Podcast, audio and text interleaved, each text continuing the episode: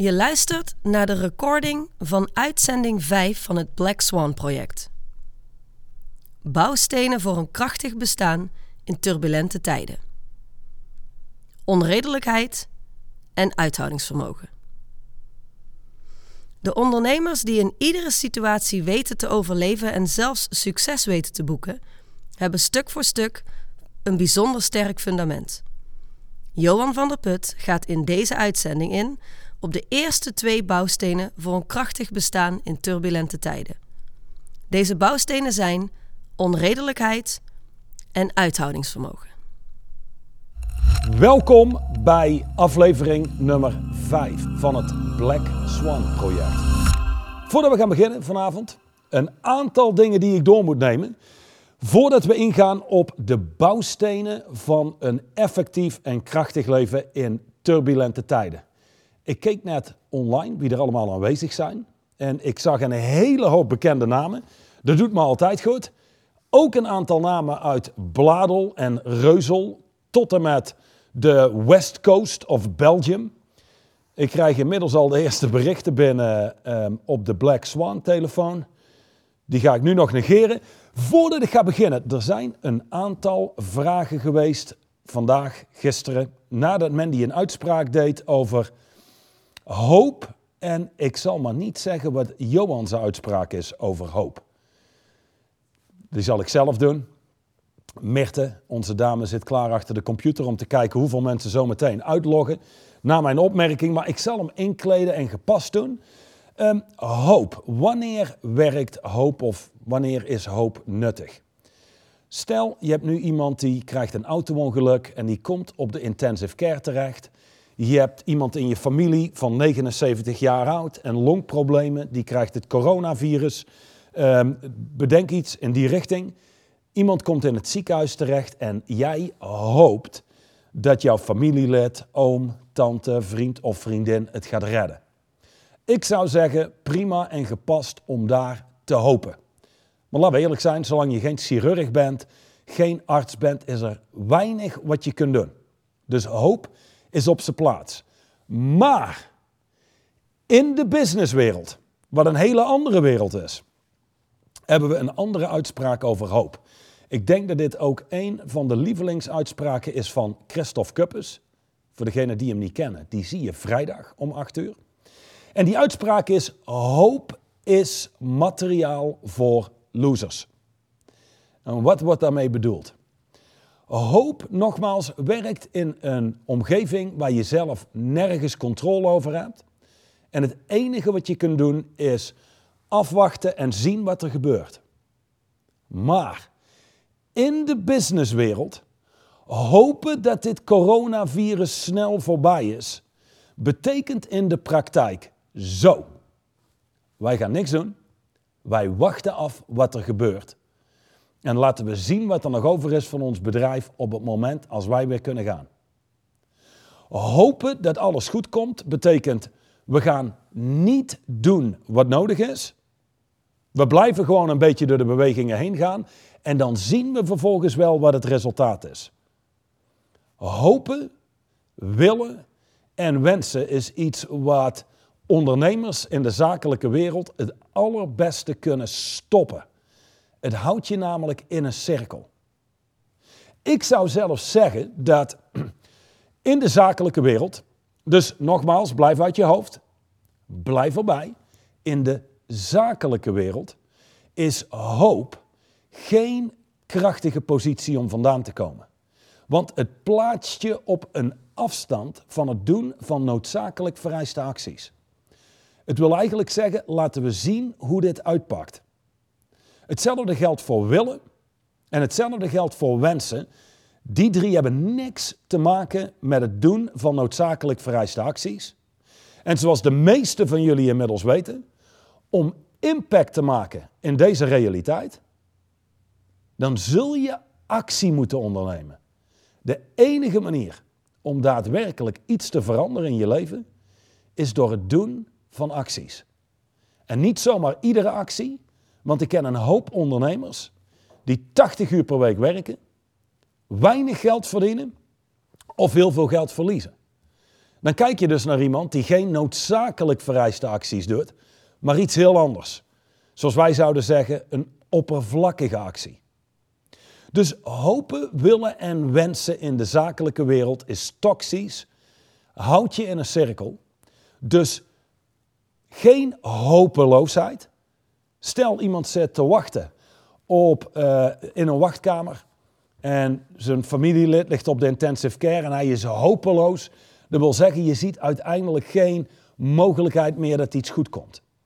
Dus een ondernemer die komt vanuit hopeloos zijn, is ook niet krachtig. Dan zie je namelijk geen mogelijkheden meer om daadwerkelijk iets te doen om je bedrijf en je leven vooruit te bewegen. Maar geen hoop is een hele krachtige positie om vandaan te komen. Hoe raar het ook klinkt als je dit voor de eerste keer hoort. Maar geen hoop. Denk aan het volgende. We hebben te maken met een groep Navy SEALs. En die zijn daar aan het vechten voor hun leven in een of ander land. En zij hopen dat er luchtsteun komt. Jongens, rustig aan. Uh, hou je positie. Wellicht komt er zometeen luchtsteun. Laten we hopen dat ze onderweg zijn. Vergelijk dat met het volgende. Zelfde groep Navy SEALs. Die zitten vast op hun locatie, kunnen niet meer weg, omsingeld door 200 ISIS-strijders of wat dan ook. En ze zitten in een positie van geen hoop. Niet hopeloos. Oh my god, dit gaan we niet redden. We gaan eraan. Nee, geen hoop. In andere woorden, er komt geen luchtsteun. Niemand komt ons redden. Wij zullen ons zelf moeten redden. Dat is een krachtige positie. In deze tijden geen hoop hebben, maar gefocust zijn op de dingen die je onder controle hebt. En het doen van noodzakelijk vereiste acties haalt je uit de problemen voor zover mogelijk. Ligt aan welke industrie je zet, ligt eraan um, wat voor bedrijf je hebt en wat de huidige spelregels zijn. Dan nog een aantal dingen. Hoop hebben we afgecheckt. Dan heb ik hier staan WhatsApp en geen tijd.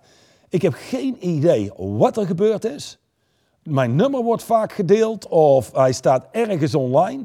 Maar ik krijg een hele hoop berichten. En die beantwoord ik niet, want ik heb daar geen tijd voor.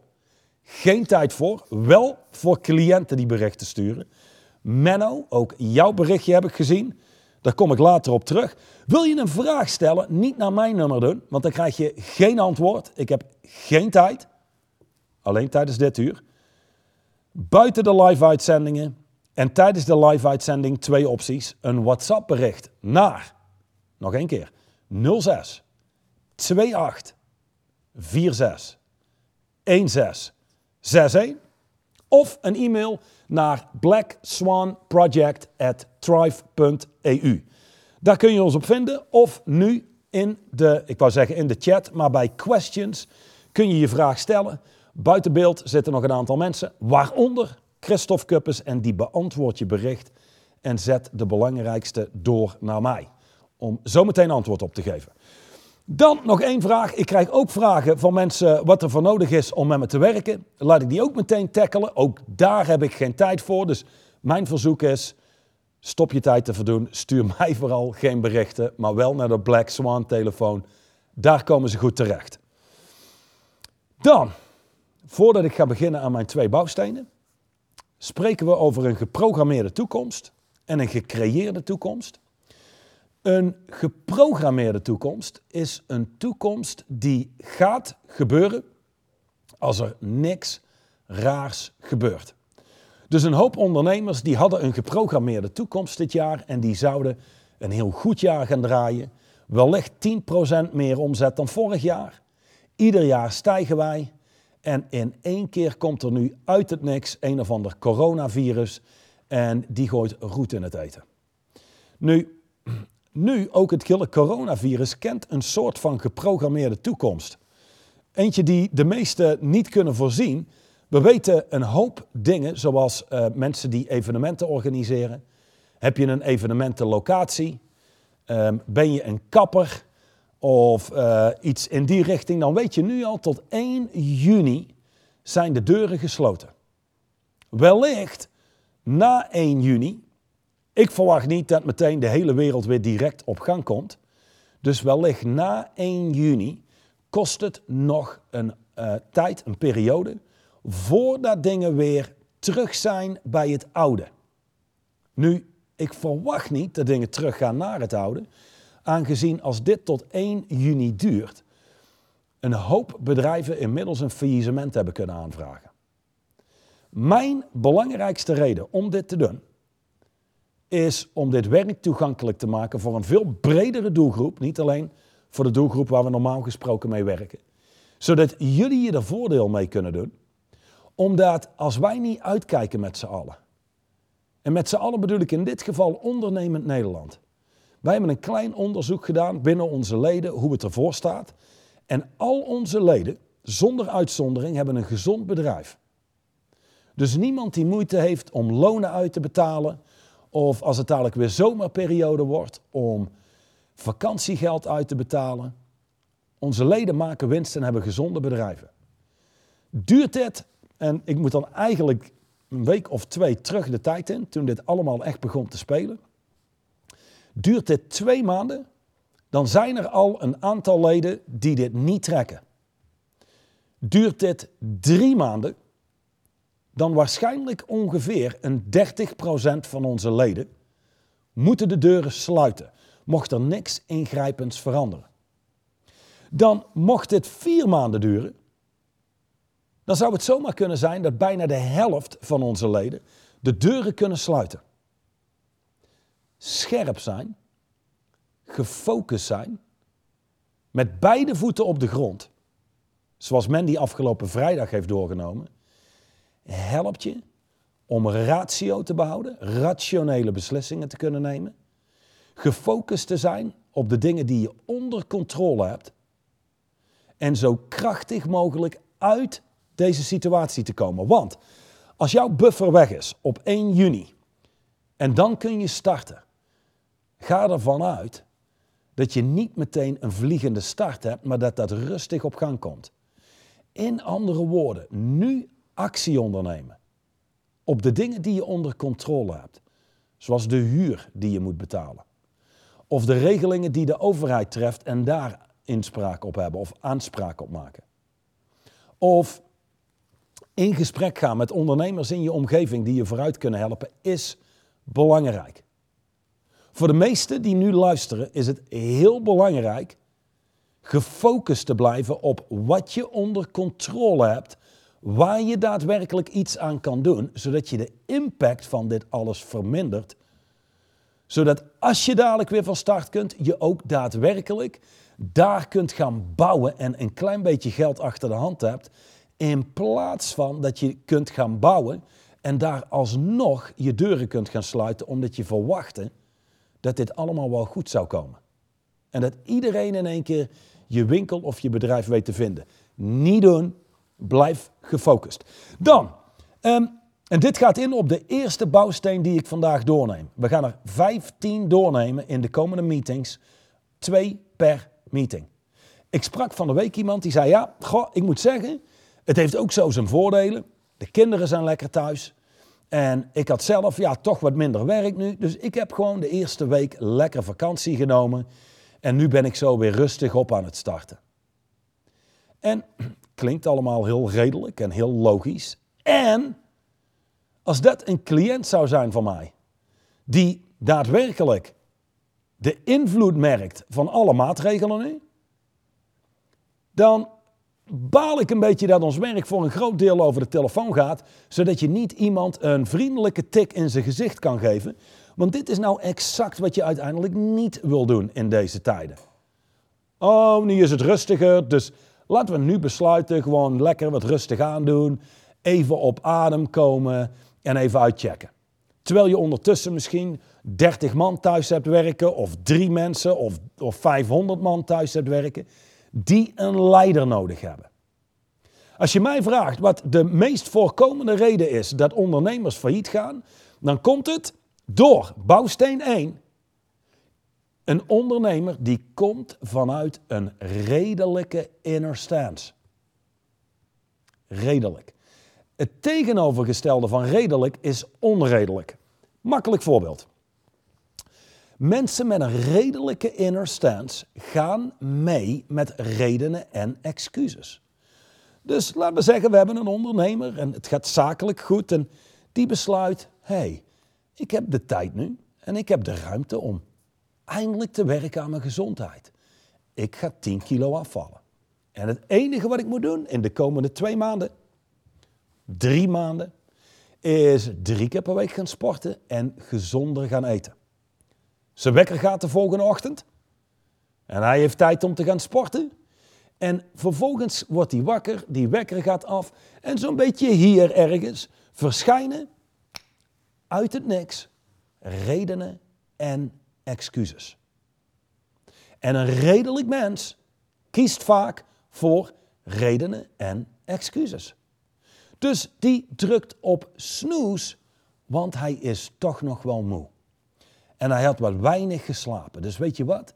Wij beginnen gewoon morgen. Klinkt allemaal heel mooi en heel redelijk. Redelijke mensen worden afgestraft in de daadwerkelijke businesswereld. Al die spirituele mensen die komen vanuit peace, love en happiness, die heel redelijk zijn en worden vaak afgestraft. Denk aan het volgende. Ik kreeg een vraag van. En die stelde de vraag: Johan, goh, ik zit een beetje in mijn maag. Moet ik wel of geen medewerkers ontslaan? Duurt dit te lang, dan trek ik het niet. Dus als dit, ik noem maar iets, drie maanden duurt, dan moet ik sluiten of ik moet nu gepast actie ondernemen en alvast een aantal mensen ontslaan. Wat denk jij? Nu, voor degenen van jullie die online zijn en een coach hebben en jouw coach geeft tips en adviezen, dan heb je gewoon nog nooit een coach gehad. Dat is min of meer amateurcoaching. Nou, Joep, breng in kaart wat jouw kosten zijn. Breng in kaart wat je nu nog kunt genereren aan omzet en hoe lang jij dit volhoudt. En als jij ziet, wij schatten in dat dit twee maanden duurt en jij trekt dat niet, ga dan kijken hoeveel mensen je moet ontslaan, da da da. Dat zijn tips en adviezen. Alleen, wat jij eigenlijk wil doen is hier kijken naar hoe redelijk ben ik? Als dit dadelijk betekent dat ik denk, oeh, ik moet twee mensen ontslaan om tien van mijn mensen aan te kunnen houden. Maar ja, die twee mensen, die hebben ook een gezin. Die moeten ook leven. En ik voel me er heel onprettig bij om ze te ontslaan. Dan klinkt dat allemaal heel mooi en heel redelijk. En vertel dit tegen een niet-ondernemer en die zal zeggen, hmm, ja, ja, dat is een moeilijke keus. Maar voor een onredelijke ondernemer die heeft dezelfde conversaties. Ik gun al mijn medewerkers het beste. Ik zou het liefst niemand willen ontslaan. hey, als het zou kunnen, zou ik de meeste misschien zelfs meer willen betalen. Maar iemand met een onredelijke inner stance, die kijkt naar de toekomst. Die kijkt naar nu. Wat moet ik nu doen om deze tijd door te komen? En die ziet, ik moet twee mensen ontslaan. En die ontslaat twee mensen. Ik weet dat dit niet lief is. Het is ook niet aardig. Maar ik zou zeggen, als lief en aardig de staat is waar jij je standaard in begeeft en je kunt daar niet uitkomen, zeg maar, dus je bent niet in staat om jezelf te creëren als onredelijk, wellicht beter om geen business te runnen of hooguit als ZZP'er te gaan werken maar dan zul je je waarschijnlijk heel snel bevinden in een situatie waarin je hard aan het werken bent en zeer weinig aan het verdienen. De good old Leo Tolstoy, een Russisch dichter, heeft een hele goede uitspraak die heel belangrijk is voor de meeste ondernemers die nu aan het luisteren zijn. A man with, en het kan net zo goed a woman zijn, maar dat schreef hij niet.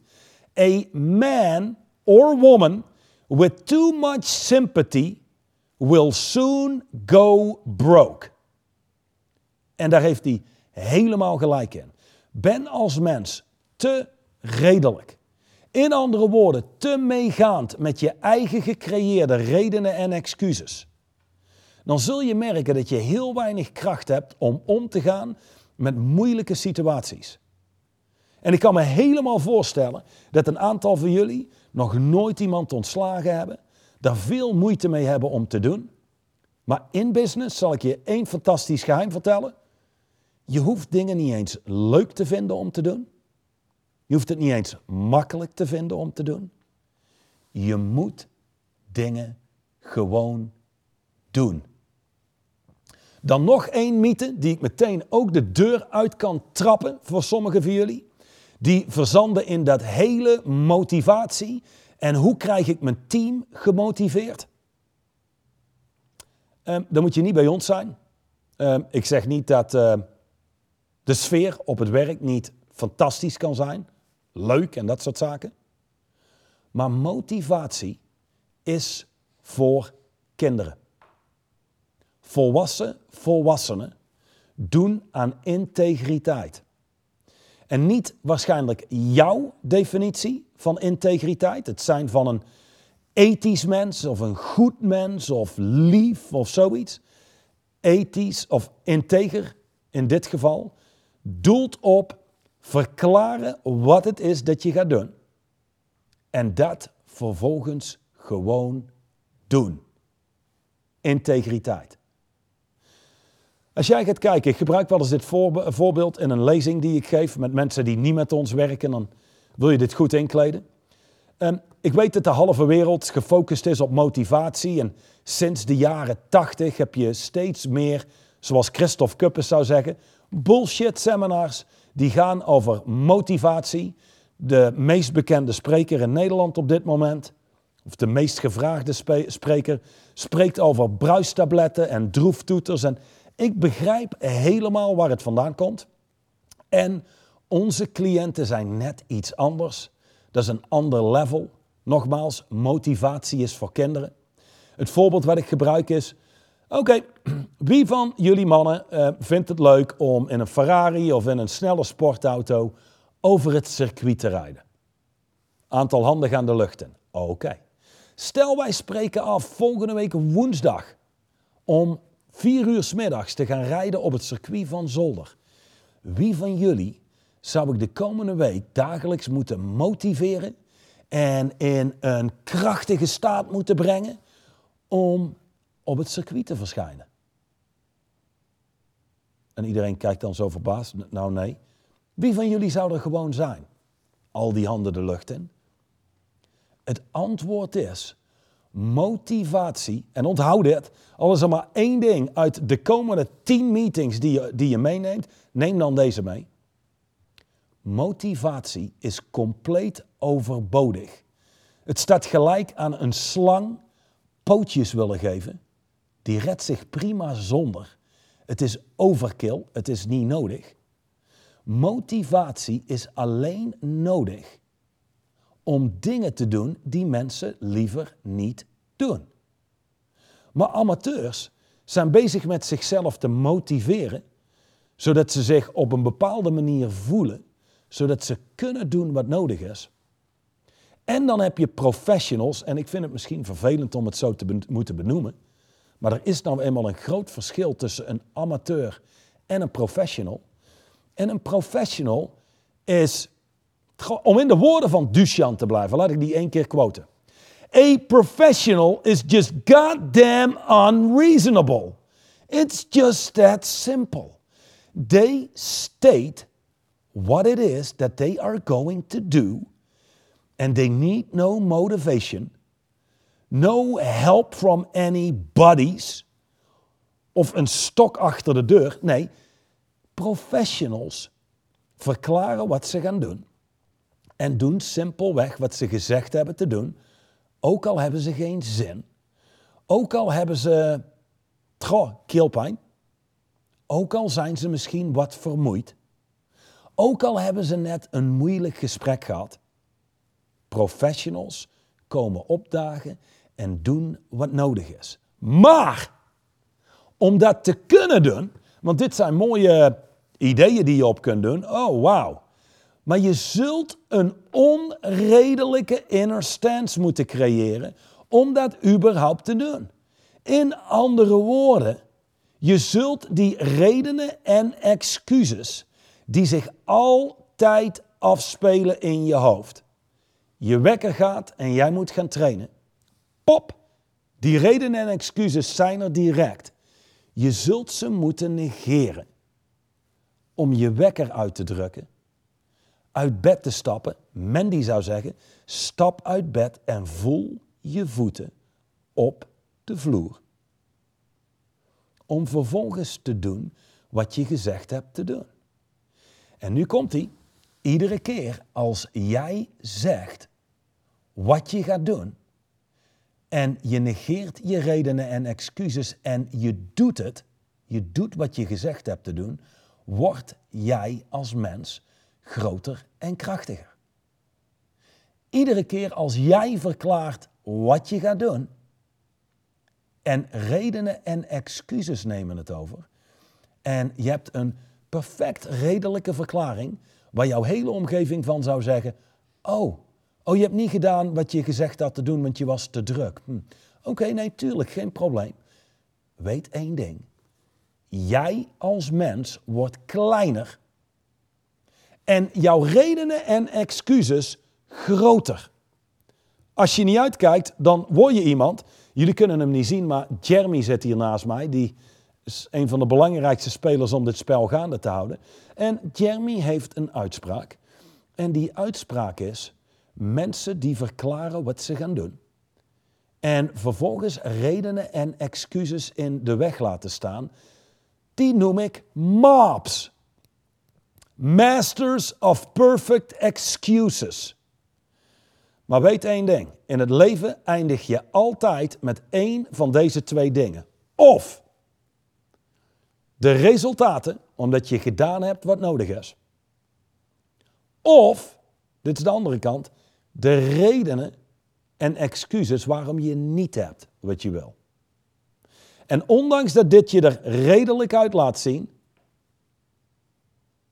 ben je altijd op een achterstand. Je kunt nooit op jezelf vertrouwen.